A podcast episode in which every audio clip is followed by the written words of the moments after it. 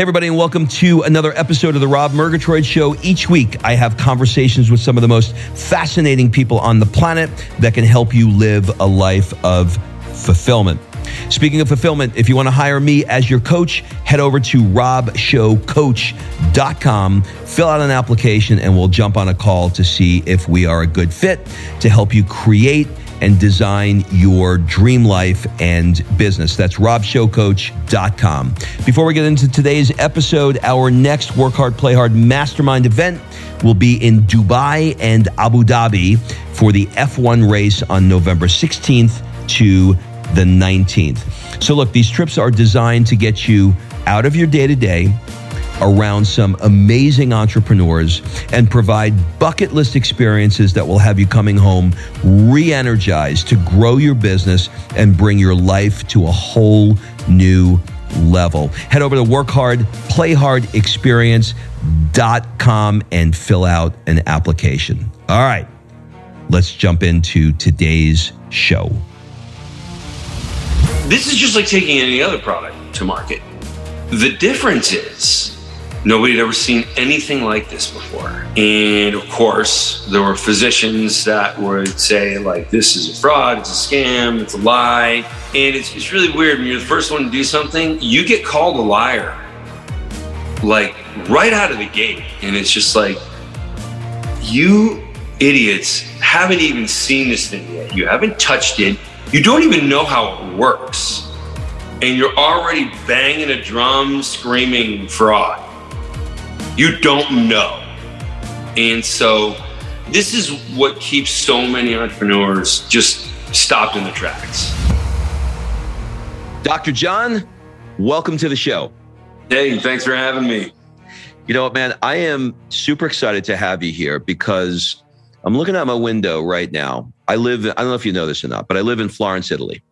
And every day I walk down the streets and I look at these statues. And when I look at your body, and right, right here, just through the Zoom, you, you look like one of these statues that I see walking down the streets in Florence. So I'm I'm that's, excited. That's what I was going for, actually. So, so I'm excited to try and figure out how the heck you do it. So before we jump into all the products that you've created, I want to I want to dig in a little bit uh, on your background, and I'd like to talk about your dad. Your dad was an engineer, and sure. he came up with 300 different patents, and he he actually, if I understand correctly and did my research correctly, he was actually a part of or built the lunar rover. Is that right? That's right. Tell me, tell me about that. Like, what? The, my my father was a truck driver. That was that was well before I was born. So uh, I don't. Um, that I mean, he had like a crazy exciting life before I came. Yeah, he was a scientist and uh, an inventor, very innovative. Uh, did a lot of things for General Motors. Uh, developed a lot of automotive technology, and then he worked for a group called Defense Research Laboratories, which was a General Motors owned weapons contractor. Yep. Um, which obviously General Motors didn't want to really be in that industry, but what they did, they were the ones that built the lunar roving vehicle for NASA. And so it was really a small team. There were eight guys working on the team. They had a billion dollar budget. Sounds nice, right? Amazing. Yeah, yeah, yeah, yeah. I, and I, I think it was that project, the magnitude of that project. When he was done, he was like, "Wow! Like I just added so much shareholder value to you know the the General Motors share price." Now, by the way, you'll still see the lunar roving vehicle General Motors advertisements. Like they have, they can use that forever they have limitless rights to all that uh, that footage and information and everything like that. So the idea was it was a billion dollar advertising campaign. And um, oh, and one thing in the contract was if the roving vehicles didn't work for any reason, nobody was allowed to know they were made by General Motors. Because, you know, like, I mean, that's just like a stereotype. It's like, you know, like they, they bring the car to the moon and it doesn't work, and everybody's like, oh, GM. you know, like that's, right. that's not that's not what General Motors wanted.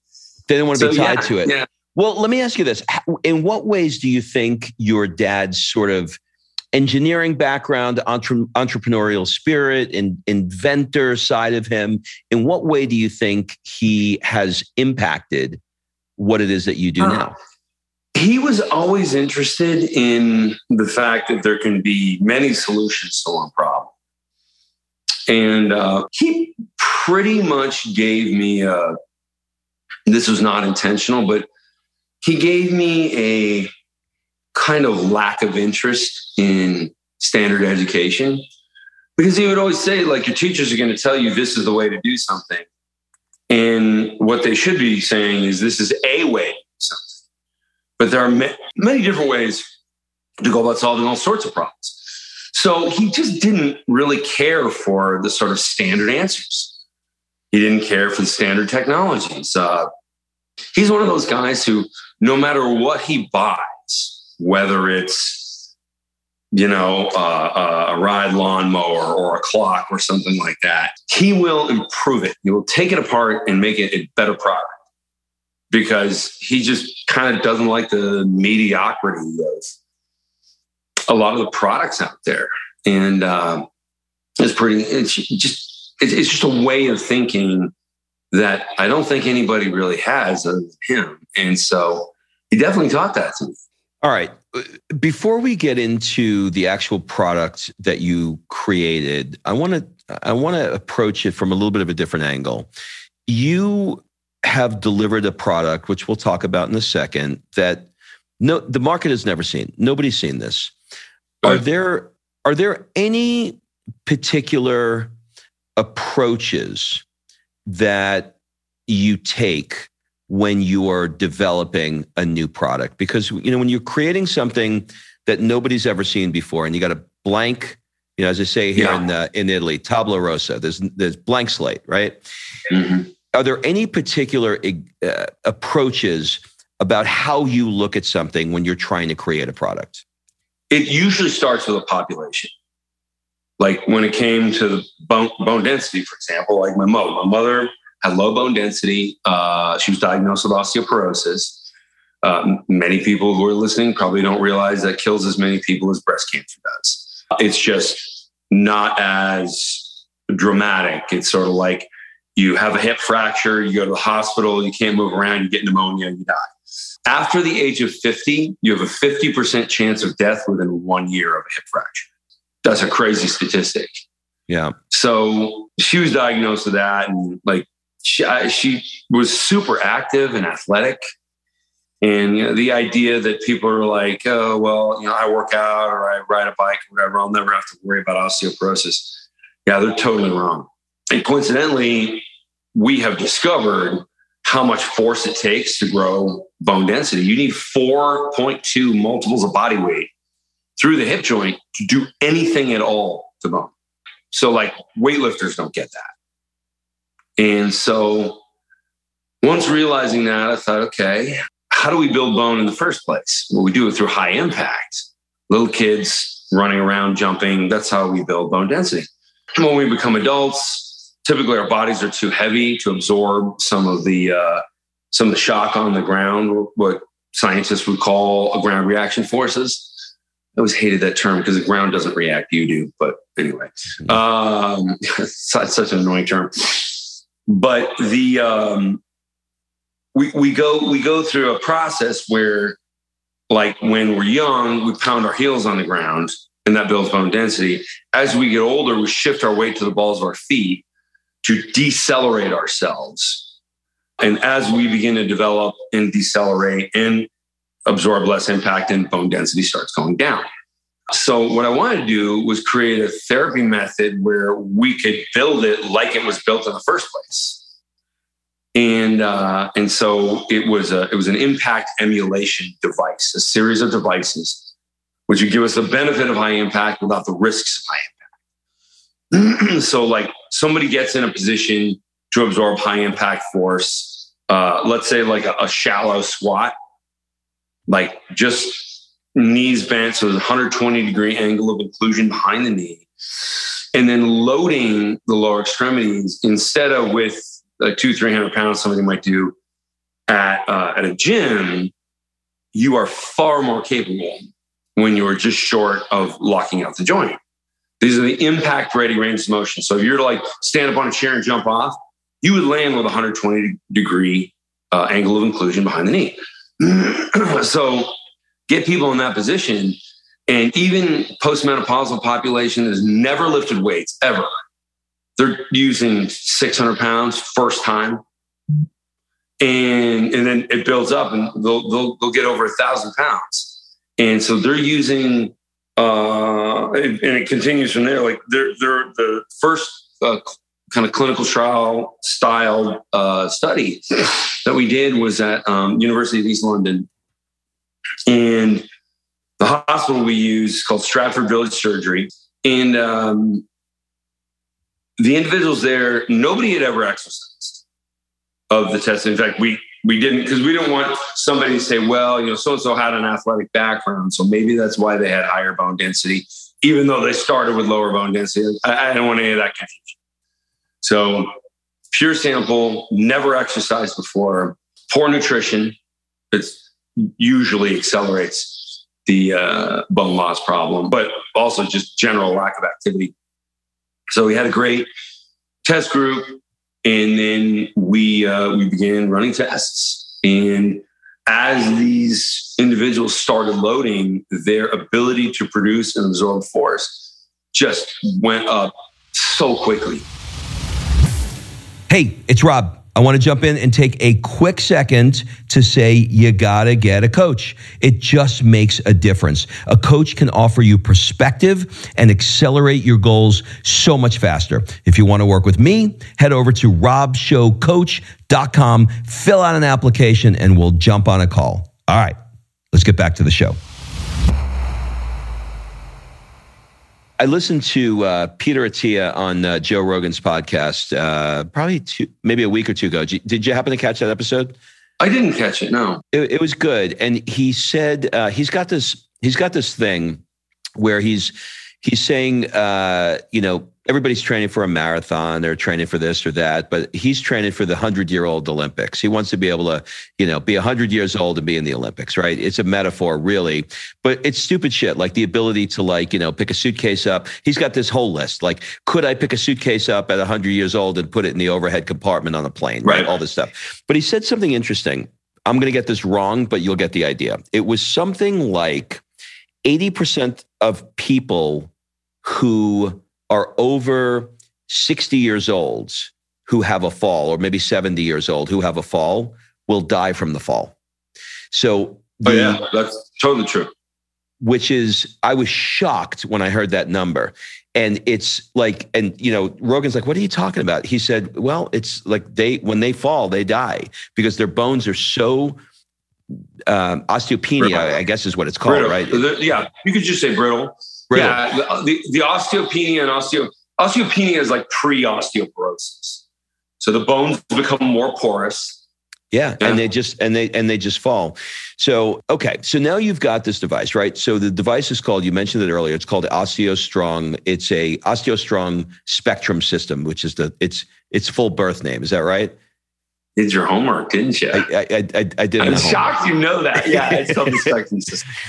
Okay, what were the steps that that are that allowed you to take this thing to market? Like, how did you how did you go from idea to actually getting it in the consumer's hands? Well, testing because it was medical. You got to do a lot of testing and documentation. You got to publish. The quality of publication is not really all that important. You know, like like for a drug to be FDA approved, you typically only need one study Sometimes they'll ask for a second one to verify, but the bar is really low. And uh, now that's also a pharmaceutical, but you know, for a physical medicine intervention like OsteoStrong, you're not giving somebody a chemical that's not found in nature. You're triggering the body to fix itself. So there's physical medicine interventions, or what they call non-invasives, are much easier to get through testing and uh, and then and then they don't really give FDA approval for devices. It's more like a certification, mm-hmm. like as in it, they'll certify it won't hurt you. We ended up doing that, and uh, and and it went well. But delivering it to the market was it was a delicate balance of finding out what we could get manufactured, trying to get it manufactured so that uh, a medical office could first support it and uh, and get enough people using it so that it could be profitable. And there was some playing with that, but this is just like taking any other product to market. The difference is nobody had ever seen anything like this before. And of course, there were physicians that would say, like, this is a fraud, it's a scam, it's a lie. And it's, it's really weird when you're the first one to do something, you get called a liar, hmm. like right out of the gate. And it's just like, you idiots haven't even seen this thing yet. You haven't touched it. You don't even know how it works. And you're already banging a drum, screaming fraud. You don't know. Mm-hmm. And so this is what keeps so many entrepreneurs just stopped in the tracks. Why didn't like, it why didn't it stop you? Because I expected it. Because I oh. knew I would meet resistance. And it was like that's just part of the part of the game. This is interesting, right? So now now we've got the first invention. You have to deal with all the the the ridicule, the backlash, and everything that's coming yeah. at it. Was the second invention easier in terms of all this stuff that you're talking about because you now had the credibility? You know, I would have thought so. but my second invention really had to do with loading of the body uh, from a fitness standpoint, not not a not a bone density standpoint. So needed to work differently. It needed to have full range repetitions. It needed to have a lot of blood flow. It needed to have a cardiac effect that was stronger than any existing fitness solution out there. It needed to be something that people who had compromised joints can have access or limited access to.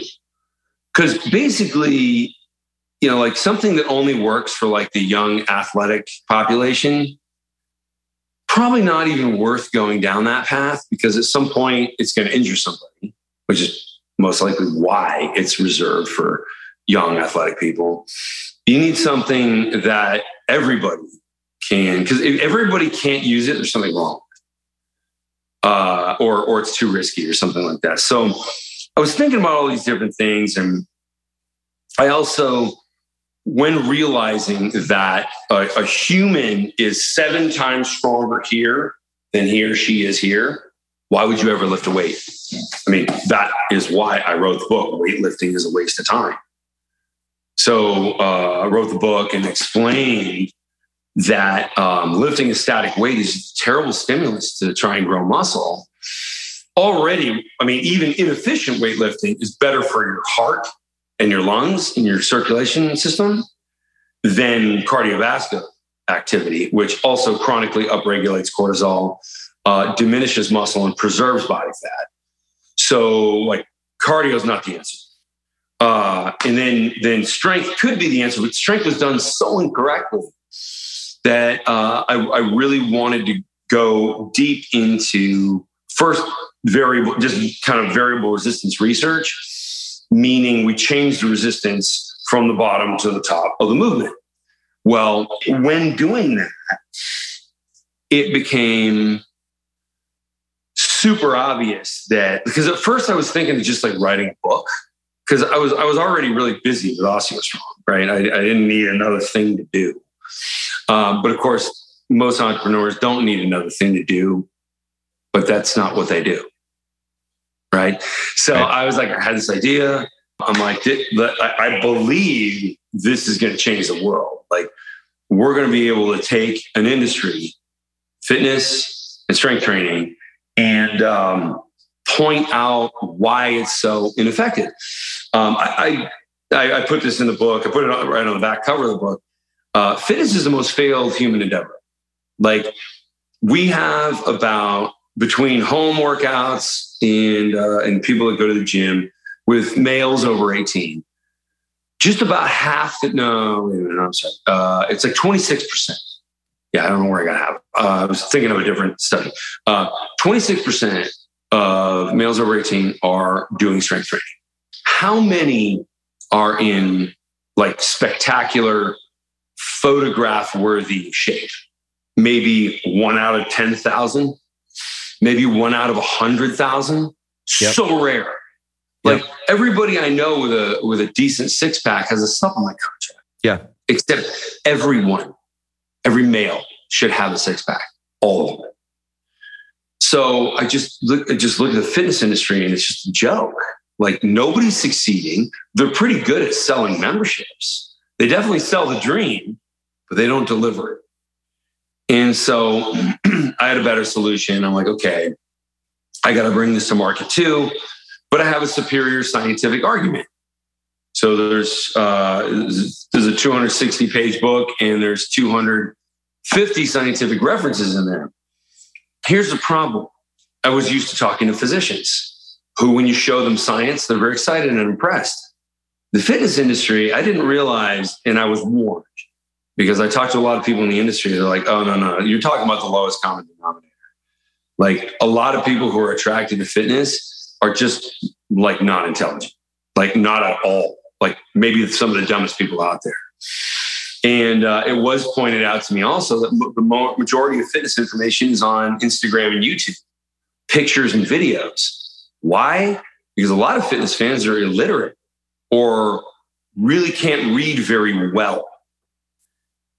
And I did not particularly listen to that advice because uh, I was like, yeah, I mean, if you got a better solution, you got a better solution. Boy, were they right.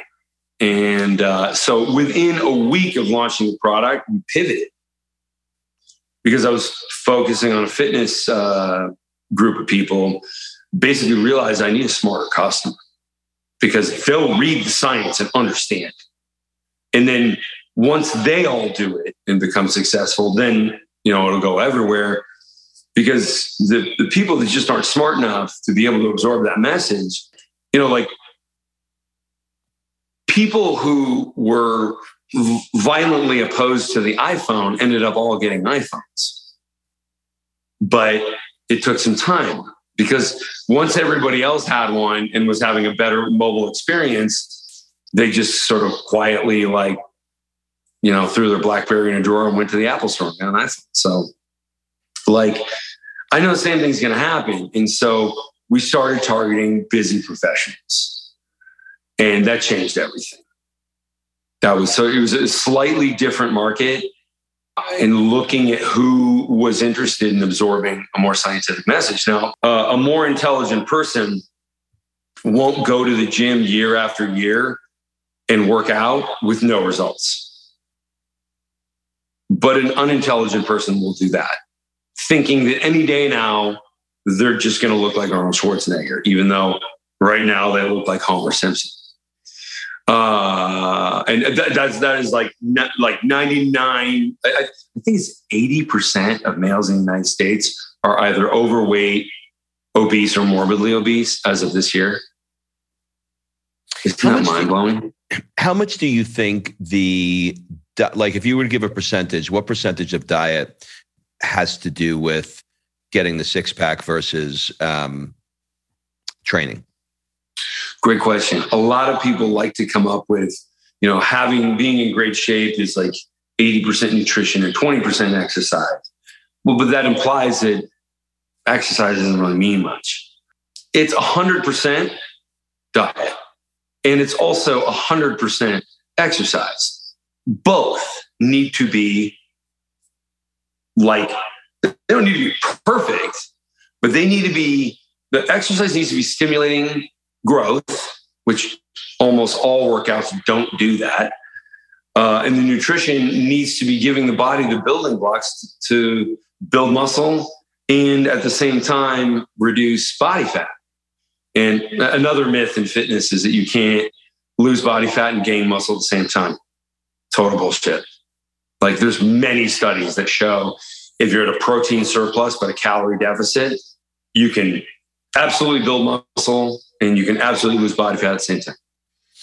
Speaking of uh, calorie deficit, did I understand correctly that you're eating one meal every two days? Did I get that right?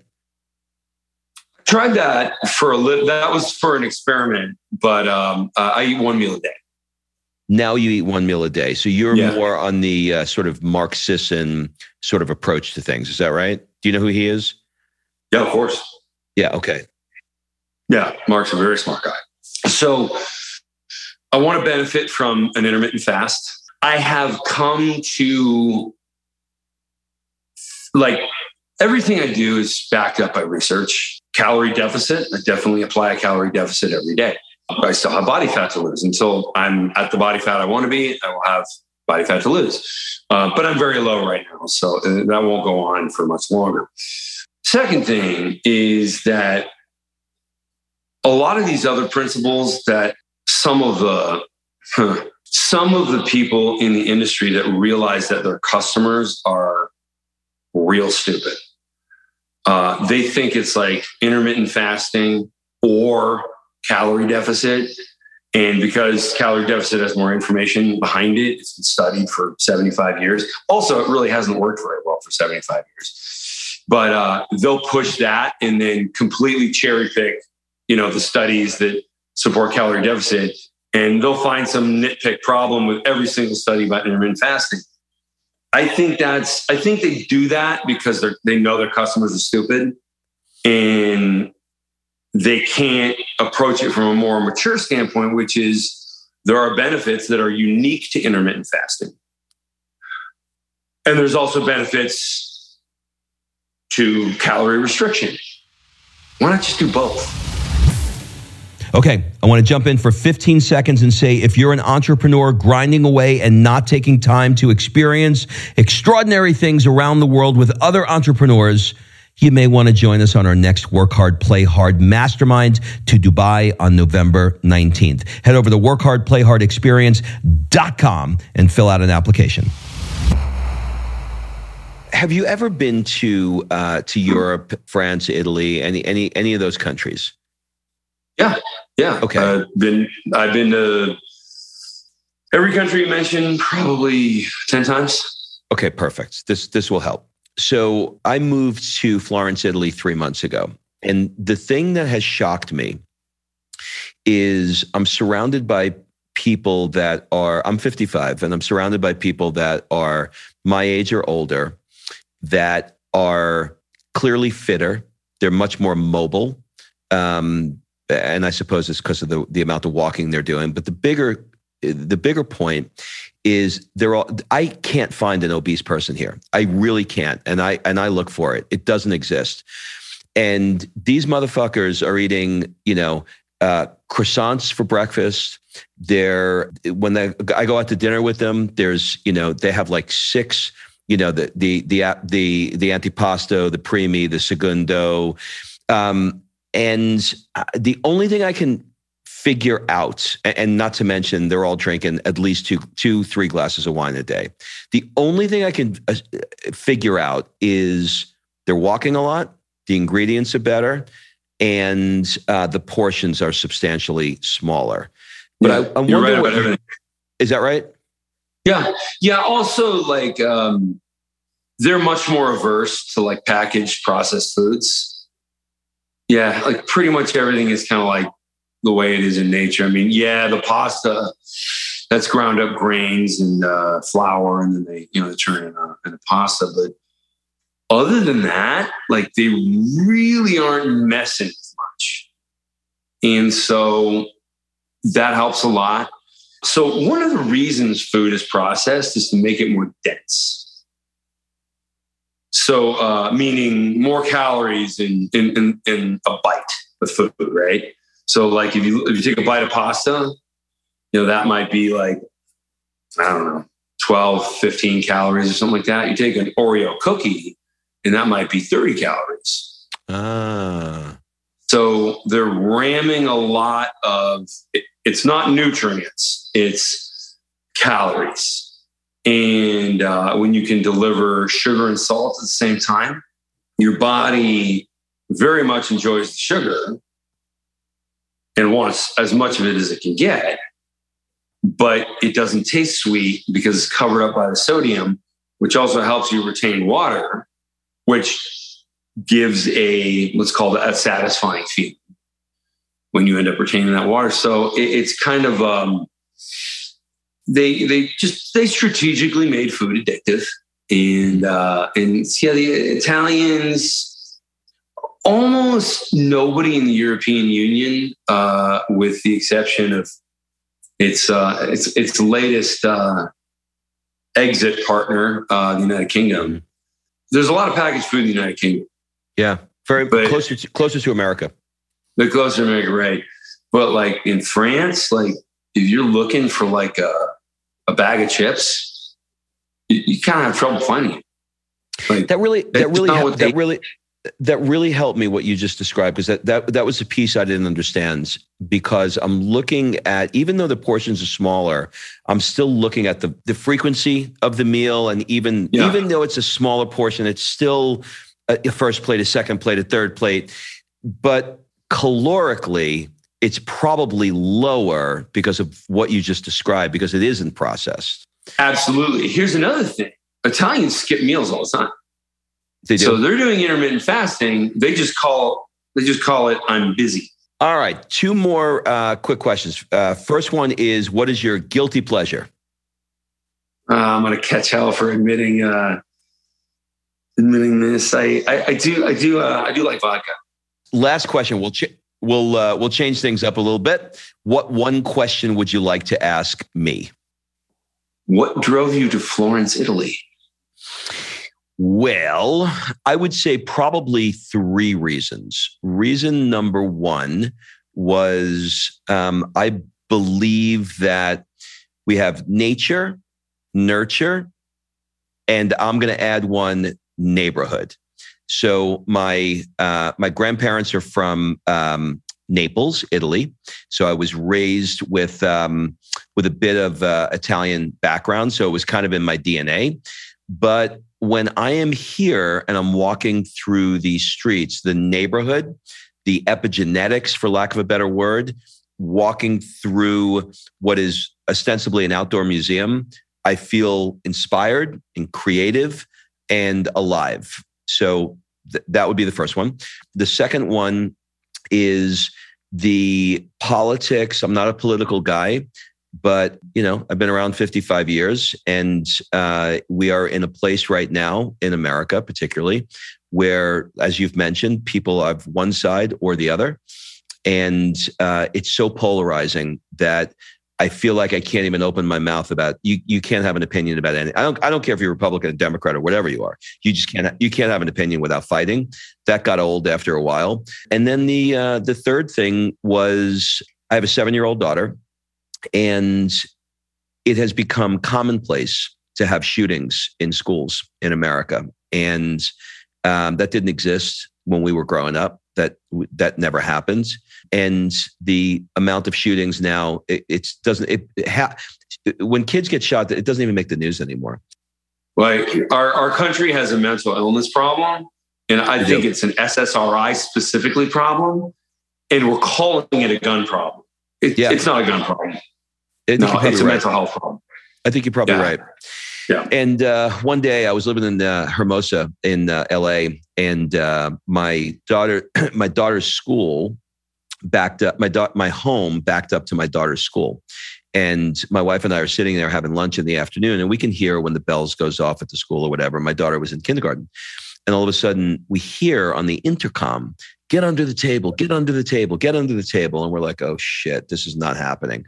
So we called the school and we asked them, like, what's going on? They said, oh, no, no, no, everything's fine. We're just doing the shooter drill. I said, the shooter drill? She's in kindergarten. I said, well, yeah, just just in case a shooter comes in, we have to get them ready. She comes home with a, a pack that has uh, tourniquets and bandages that they put in their book bag just in case somebody comes in and starts shooting and it was the thing that I That's needed. Slightly manipulative. Yeah. Yeah. yeah. That, I mean, it's like it has happened a handful of times.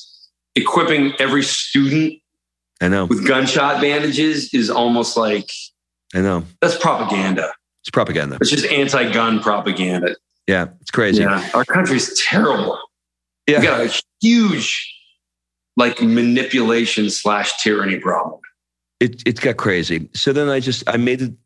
I made a decision. I said, you know, I'm just gonna I'll do an experiment. I'll come here and see how I like it. And you know, it's been three months, and I, I don't. I have no intention of leaving. I'm loving it. It could be beginner gains. I don't know, uh, but right now I'm uh, I'm in love with it. So we'll we'll see what the future brings. Well, Dr. John, this has been fantastic. Uh, any final? Uh, you're welcome. Any uh, final words, suggestions, or an ask for people that are listening? If anybody's interested in um, learning more about the X3, about uh, gaining muscle as fast as possible, being as lean as possible, as fast as possible. Uh, I have a landing page because my uh, social media, my last name is tough to spell for a lot of people. So it's uh, drj.com, D O C T O R, the letter J.com. And uh, you can find links to everything there. Beautiful. Thanks a lot, Dr. John. All right. Have a good day. All right. Thanks for listening. If you love this episode and you know someone that needs some help in either stepping up their work hard game or their play hard game, it would mean the world to me if you shared this podcast with them to help me get this movement out there. So if you like what you heard, head on over to iTunes, take 30 seconds, and leave me a five star review, and I will be forever grateful. So until the next episode, excuses are over. It's time to live.